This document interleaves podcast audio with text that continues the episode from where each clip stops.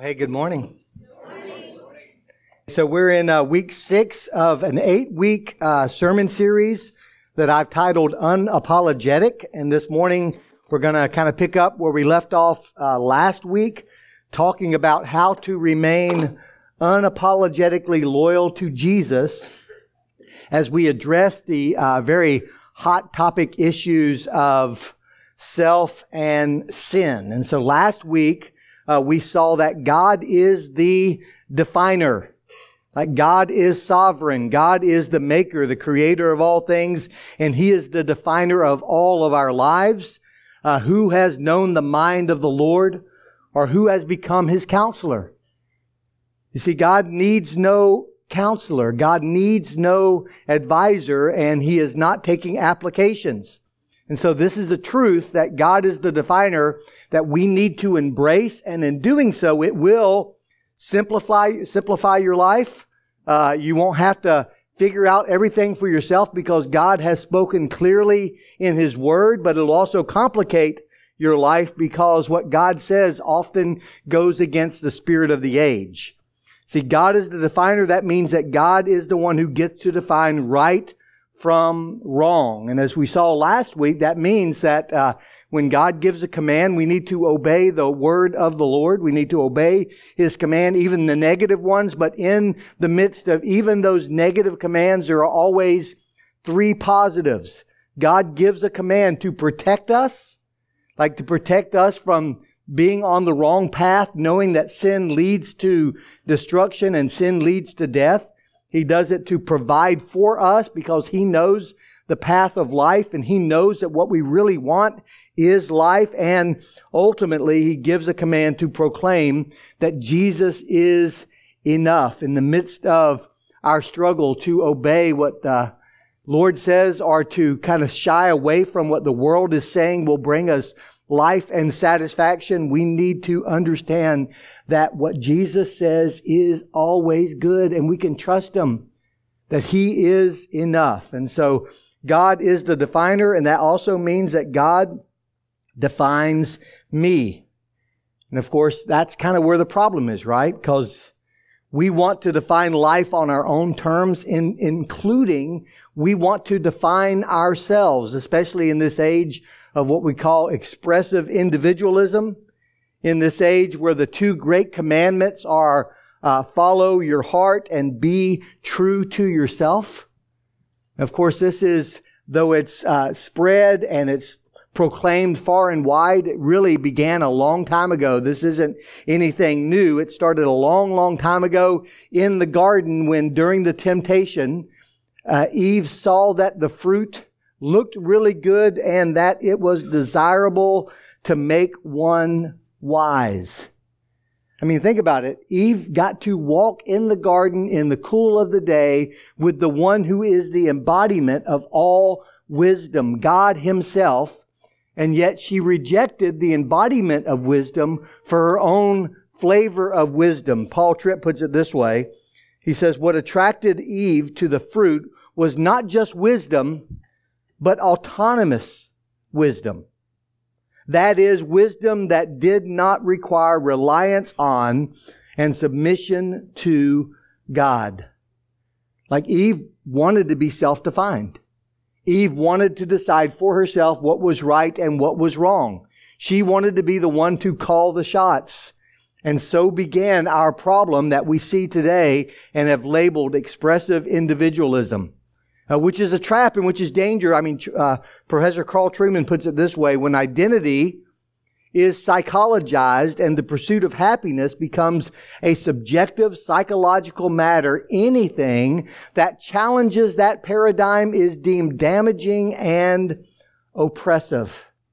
And guys, that's where we find ourselves today. That's why this is such a battleground. These issues of sexuality and gender are such a battleground because to push against that narrative, to go against the spirit of the age is deemed damaging and oppressive.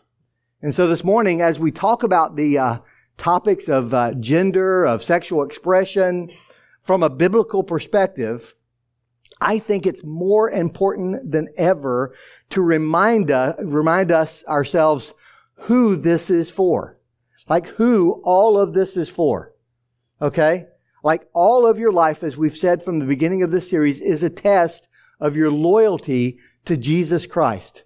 This, this series and this topic is all about loyalty to Jesus Christ, not an institution, not a denomination, not even a religion, but it's all about loyalty to Christ Himself. And so this morning's topic is a topic that even many believers, like when they're asked about this, like believers feel the need to apologize for about 20 minutes when asked even a straightforward question like, what do you believe about sexuality and gender expression?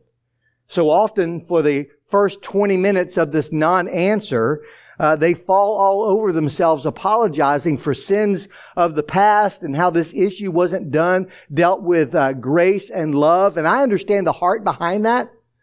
But there's another group of believers who, when asked this question, skirt the issue altogether, change the subject, move on to something else. It's almost like, you know, watching a White House press conference with a hard question, right? And I, I got to tell you, I don't want to take either of these two approaches this morning, even though this is uh, an emotionally charged issue and impacts all of us in this room because we all have friends and family members who this is the struggle with. Even though it's an emotionally charged issue and addressing this issue is kind of like tiptoeing through a minefield, there is a straightforward answer, and here's the straightforward answer to what do you believe about sexuality and gender expression? I side with Jesus. That's my answer. That's always going to be my answer. That will always be the answer of this church, your church. We side with Jesus completely and always on any and every topic. When I'm asked a question about something, my first thought is, what does the Bible say about this? You know, you may ask me my favorite episode of The Office. I probably won't go to the Bible for that one. But you ask me any question of substance, any question that's weighty, any question that morally matters, I'm going to go to the Bible and I'm going to see what Jesus says about it. The actual, guys, the actual historical real Jesus, not woke Jesus. Right? Here's woke uh, Jesus answering this question. You will slowly begin to understand my true teaching on sexuality around 2,000 years from now. I mean, that sounds ridiculous, but there's actually a whole school of thought, a theological school of thought that uses what they call a trajectory hermeneutic to come up with that answer. The trajectory hermeneutic works this way. Hermeneutics is a, a method or a science of interpreting language. And so what they say is, in the past, God spoke. I mean, really clearly about gender, about sexuality, but he did not intend that to be a teaching for all times, in all places, for all people. Instead, that teaching set us on a tra- trajectory, like on a path. And now we have arrived 2,000 years after the resurrection at where it was pointing. And guys, I, I want you to know there's, there is a tiny bit of truth to that like there is with all of Satan's lies. And the tiny bit of tr- tr- truth is this. God spoke in the past and path and he did speak about life and love and sex and, you know, crime and death and law and grace and everything. And he set that on a trajectory, but that trajectory was pointing to a person who lived in the first century named Jesus. Like Jesus said, I did not come to abolish the law, but to fulfill it. He is the embodiment of the teaching on the law. Guys, He's what it's all about. He did not change the rules. He fulfilled those rules. Like His teaching on sexuality, on gender, on marriage, on whatever topic is what you have if you have a Bible with you in your lap. All 66 books are the Word of God. They're Jesus' like go-to book on what God says about any significant topic. And so, guys, we need to understand I side with Jesus. You need to side with Jesus. We are men and women under authority. We have a Lord and it's not us and we need to trust Him completely. And so now that's what I'll say in the sermon. If I was sitting with you, if this was an issue of personal struggle for you, and I had the opportunity to sit across the table from you and and answer your questions and have an actual conversation, I probably would not start with, hey, dude, just trust God. What's wrong with you? Like, that's not a good counseling technique. Instead, what I would do is I would want to tell you about the one in whom you can place your trust. And that's what I want to do this morning. I want to introduce you to the one who you can trust with your sexuality. You can trust with your struggles, with your failures. I want to read to you as we start what I believe is the most lengthy and thorough description of Jesus we find in all of the Bible. Like this is a section of scripture that has often been called the gospel according to God because it is what the Father wanted his people to know about his son. And as I read it from Isaiah 52 and 53, I, I, I hope that you will like focus on the words on the screen or close your eyes and let these words wash over you. Let them saturate you. God says, Behold, my servant will prosper. He will be highly exalted. But many were amazed when they saw him. His face was so disfigured, he seemed hardly human. And from his appearance, one could scarcely know he was a man. So he will sprinkle many nations. Kings will stand speechless in his presence. For they will see what they had not been told, and they will understand what they had not heard about. Who has believed our message? To whom has the Lord revealed his powerful arm? My servant grew up in the Lord's presence like a tender green shoot, like a root in dry ground. There was nothing beautiful or majestic about his appearance, nothing to attract us to him. In fact, he was despised and rejected, a man of sorrows, acquainted with deepest grief. We turned our backs on him and looked the other way. He was despised and we did not care. Yet it was our weaknesses he carried. It was our sorrows that weighed him down. And we thought his troubles were a punishment from God, a punishment for his own sins. But he was pierced for our rebellion, crushed for our sins. He was beaten so that we could be whole. He was whipped so we could be healed. All of us, like sheep, have strayed away. We have left God's paths to follow our own. Yet the Lord laid on him the sins of us all. He was oppressed and treated harshly, yet he never said a word. He was led like a lamb to the slaughter, and as a sheep is silent before the shearers, he did not open his mouth. Unjustly condemned, he was led away. No one cared that he died without descendants that his life was cut short in midstream. But he was struck down for the rebellion of my people.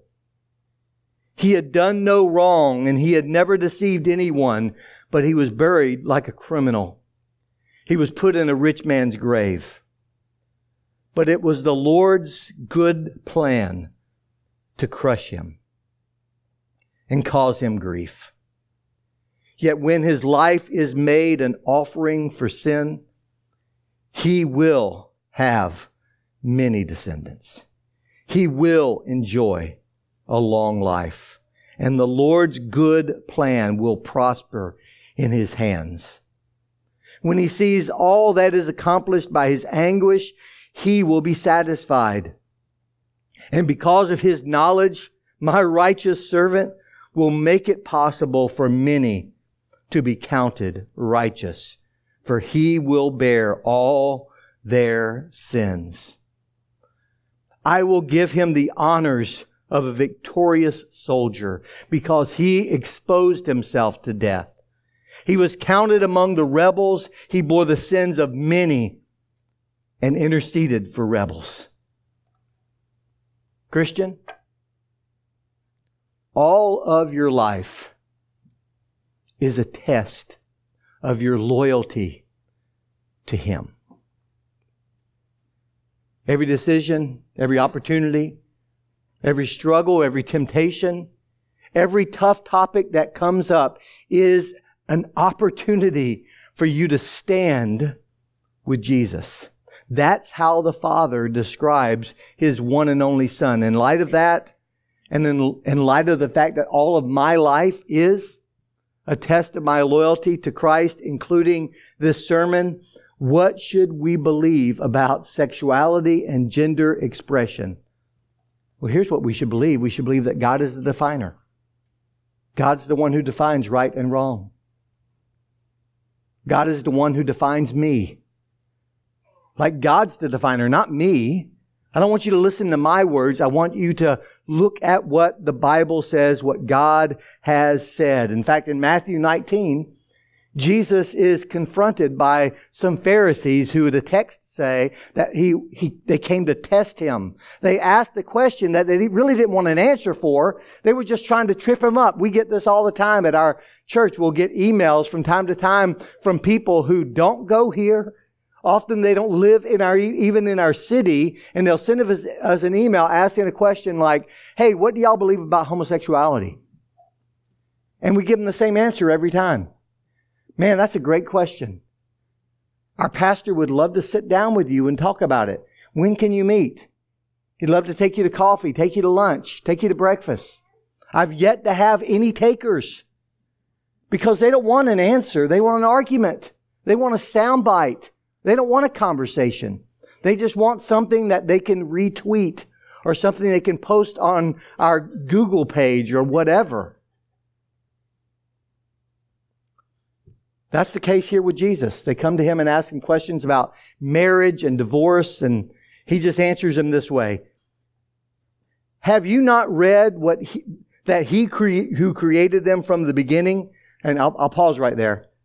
Now, Jesus is talking to the Pharisees, the Bible scholars of his day. These guys knew the Hebrew scriptures backwards and forward. They had memorized great chunks of this. And so Jesus, from the beginning of this question, answers it this way. Hey, in all of your reading of the Bible, did you ever get past Genesis 1? Like, why are you asking me this question? This is such an obvious answer. But let me just give you the answer. Have you not read that he who created them from the beginning made them male and female? Like created in the image of God and said, therefore, a man shall leave his father and his mother and hold fast to his wife and the two shall become one flesh. So they are no longer two, but one flesh. What therefore God has joined together, let no man separate. Now, guys, I side with Jesus completely and always on this and every other topic. I'm a man under authority. I have a Lord, it's not me, and I'm going to trust Him. And so what Jesus is saying here is basically, listen, to be created, the fact that you have a creator means that you cannot be self-defined. It doesn't work that way. You're not the one who writes the definition. I already wrote that definition. God wrote that definition. So to be created means that you are not self-defined. To be created in the image of God means that you are created to represent Him, to make His name great, not yours. Like to sell His brand, not your own. Like everybody has their own brand now. Like social media has made you like make, made us all narcissistic jerks. Come on. Like we're created in the image of God and we're meant to fill all creation with that image. To be created in the image of God means that I belong to Him. I am not my own. I'm bought with a price. I don't belong to me anymore. And for all of humanity to be created in God's image means that there's no place, like there's no place for saying that one ethnicity, one race is inferior or superior. You know, in World War II, the Germans had a, uh, a phrase in German that translated means life unworthy of life. And they were referring to the Jewish people. And so, following their def- definition that there's some life that's inferior, some life that's unworthy of life, what did they do? Well, they exterminated six million Jews. I mean, it's horrific. We look at that historically, and it is a black mark on all of humanity. And yet, I mean, guys, by our terms, that's nothing, right? Because in our culture, we have a life that's unworthy of life the unborn. And we have killed not six million, but 60 million in our own country, in the freest country in the world. To be created in the image of God, all of us, means that that is like should be foreign to the believer. We should always stand with life. To be created as male and female means that both genders can fully image, of, image God. Right? There's no inferior gender. Men are not, are not better than women and women are not better than men. To be created male and female means that there are only two genders. Gender is not a spectrum. Like I, on my uh, iPhone, I've asked the question before, like, you know, hey Siri, who is Jesus, right? And Siri tells me that Jesus, Christians believe, is the Messiah, the Son of God, the Savior of the world. Well, ask your iPhone how many genders there are. And it won't tell you, it won't use the word believe. It'll say that gender is a spectrum and there are as many potential genders as there are people on the earth. That's a fact, but Jesus is a belief. See, we're at the third stage of a moral revolution. What was condemned is now celebrated. What was celebrated is now condemned. And those who refuse to celebrate what had been condemned are themselves condemned. Guys, to be created in the image of God as male and female and joined together means that marriage can only be between a man and a woman. I mean, that's the clear teaching of Scripture.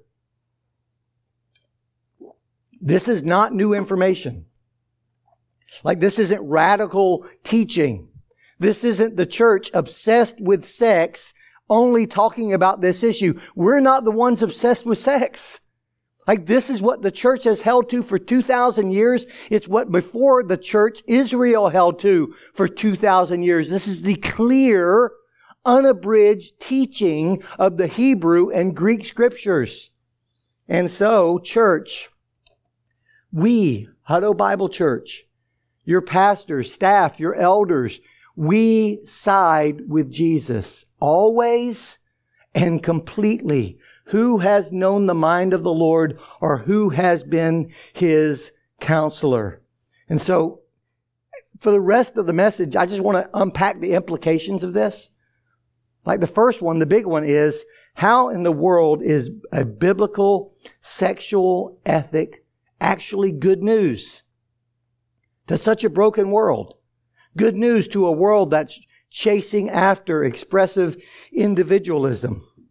Well, the first reason it's good news is because the teaching, this biblical sexual ethic, this teaching comes from the one who is literally the embodiment of love. And so if you know me, you know I don't throw around the word literally, literally a lot. It's kind of one of my pet peeves. Like when somebody tells me, oh, it's so hot in here, I'm literally on fire. I just want to smack them. I really do. I'm just like, you're not literally on fire. I want to set you literally on fire for saying that, but you're not literally on fire. Okay, that's like saying I am 110% committed. No, you're not. It's mathematically impossible. You're stupid. Don't say that. but with all that said, can I just tell you, God is love. And so the one who teaches this is literally the embodiment of love. Are you who have a different sexual ethic, are you more loving than Jesus? Are you wiser than Jesus? Are you more loving than the one who laid down his life for your sin? The one that we read about in Isaiah 52 and 53. And so that's why this is good news. Another reason this is good news is because the truest thing about you is not what you say about yourself, not what you feel about yourself. The true, truest thing about you is what God says about you. The Bible says that the heart is deceitful above all things. Like, my heart's a liar. My heart tells me a lot of stupid things. Things that are untrue. My heart sets me on paths that end in destruction. So this, guys, is good news to a broken world because it clarifies, first of all, that all of us in this room and outside of this room, all of us are sexually broken.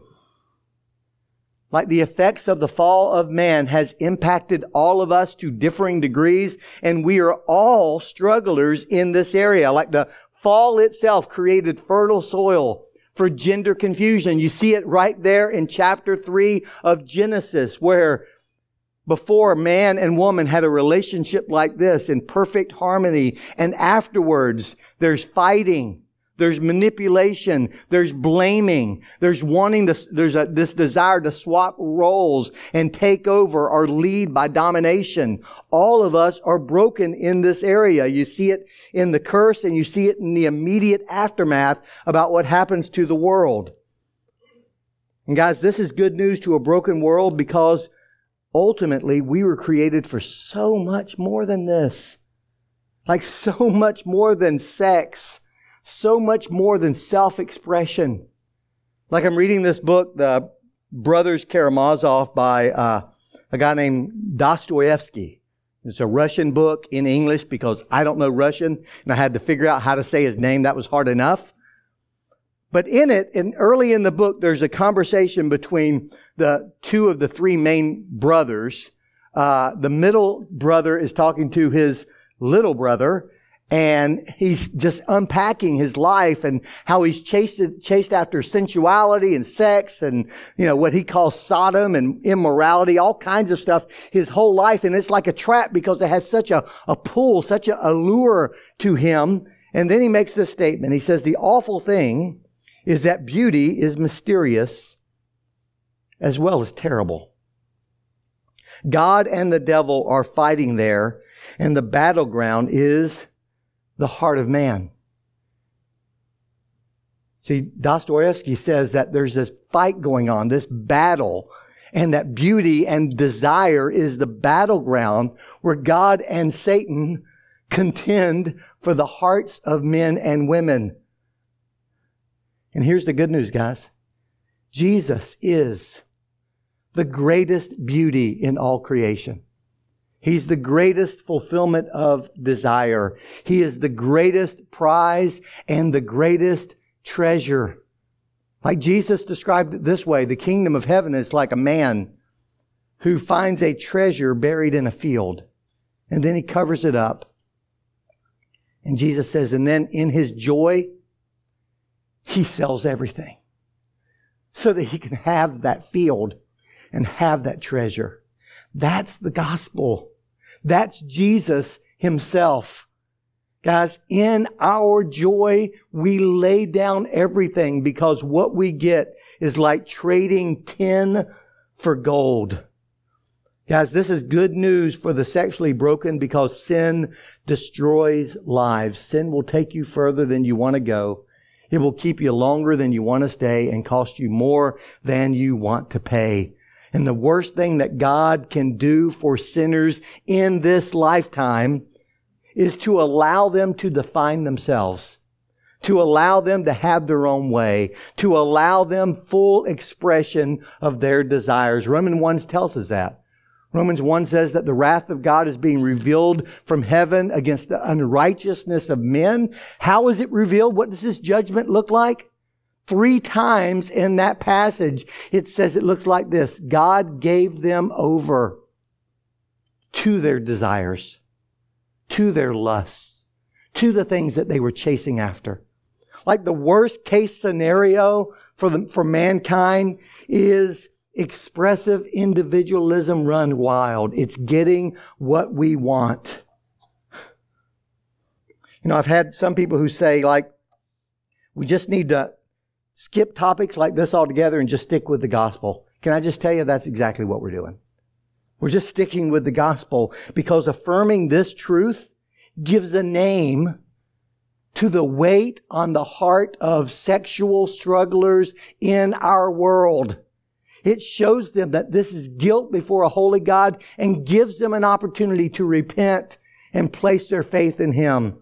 It shows us our need for a Savior. It magnifies the grace of God and it proclaims the gospel itself because grace never calls wrong right. If it did, then grace would be unnecessary. Grace is God's unmerited favor given to sinners just like you and I who don't deserve it.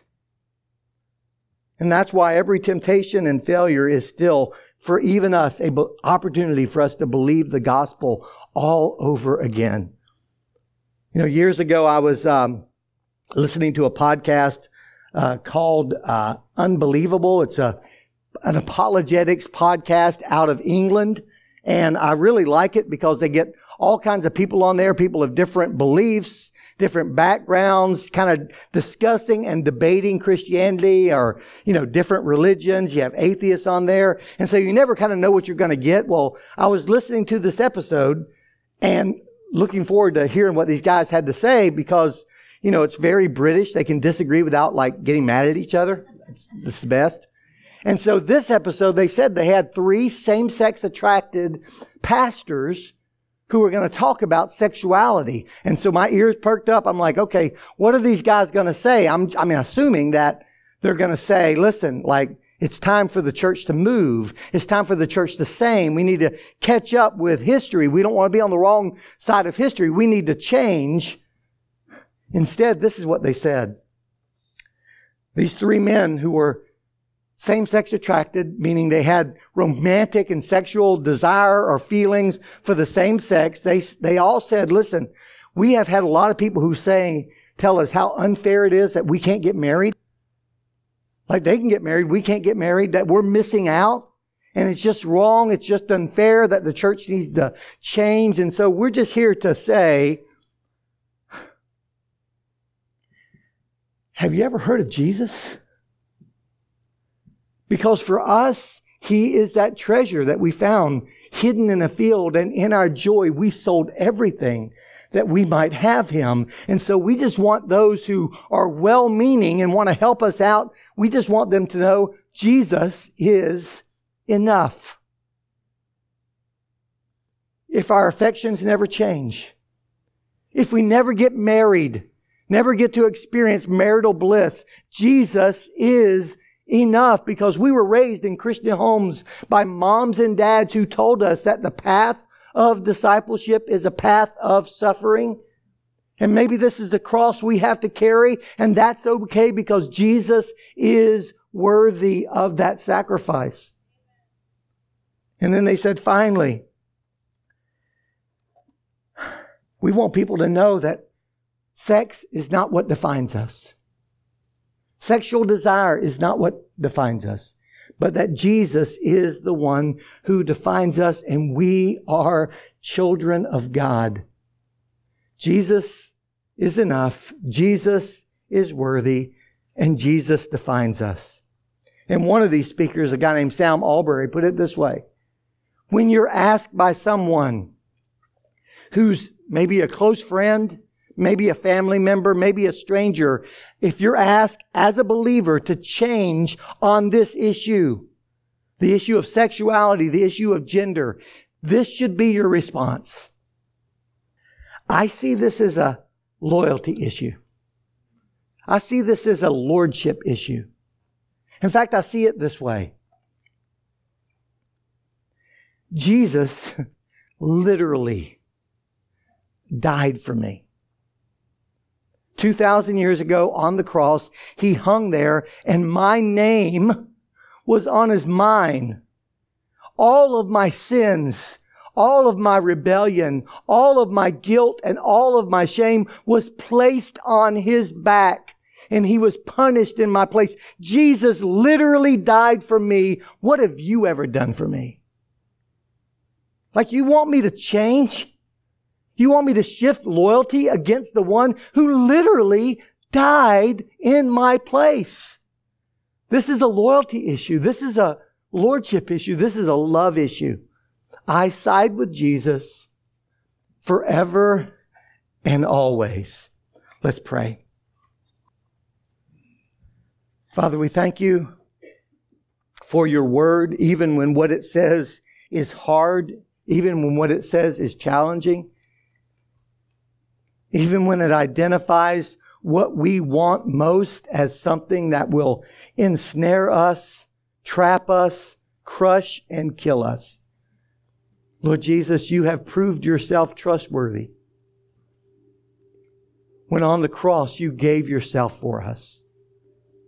Lord, as we come to this table now, we want to celebrate you, celebrate your sacrifice, and proclaim Jesus, you're enough. Jesus, you're worthy.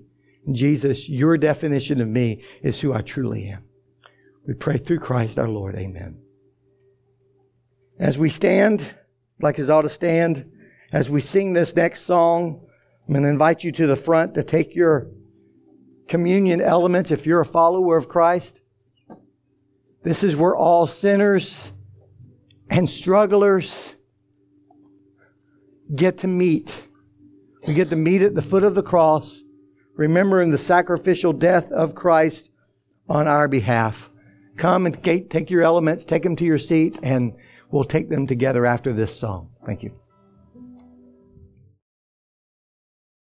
Well, we want to be a church that welcomes sinners and strugglers just like us.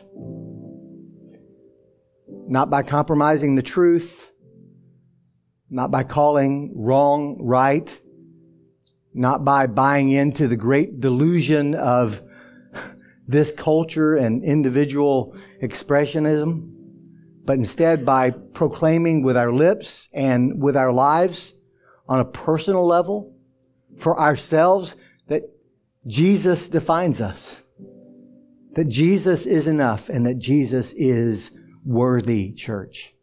Go out and believe that this week. Preach that this week. Look for an opportunity to get to the gospel. God bless you.